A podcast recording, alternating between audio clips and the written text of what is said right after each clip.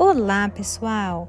Estamos encerrando mais uma segunda-feira com a nossa aula síncrona de língua portuguesa. Para fechar o capítulo 1 com chave de ouro, temos então as atividades do Vamos Recordar deste capítulo. Tudo bem? São apenas três páginas de exercícios, excelentes para que você relembre e pratique tudo aquilo que aprendeu, certo? E não se preocupe, as atividades de interpretação do texto do capítulo 2, tudo bem? Nós vamos corrigir a partir da próxima aula. Beijos!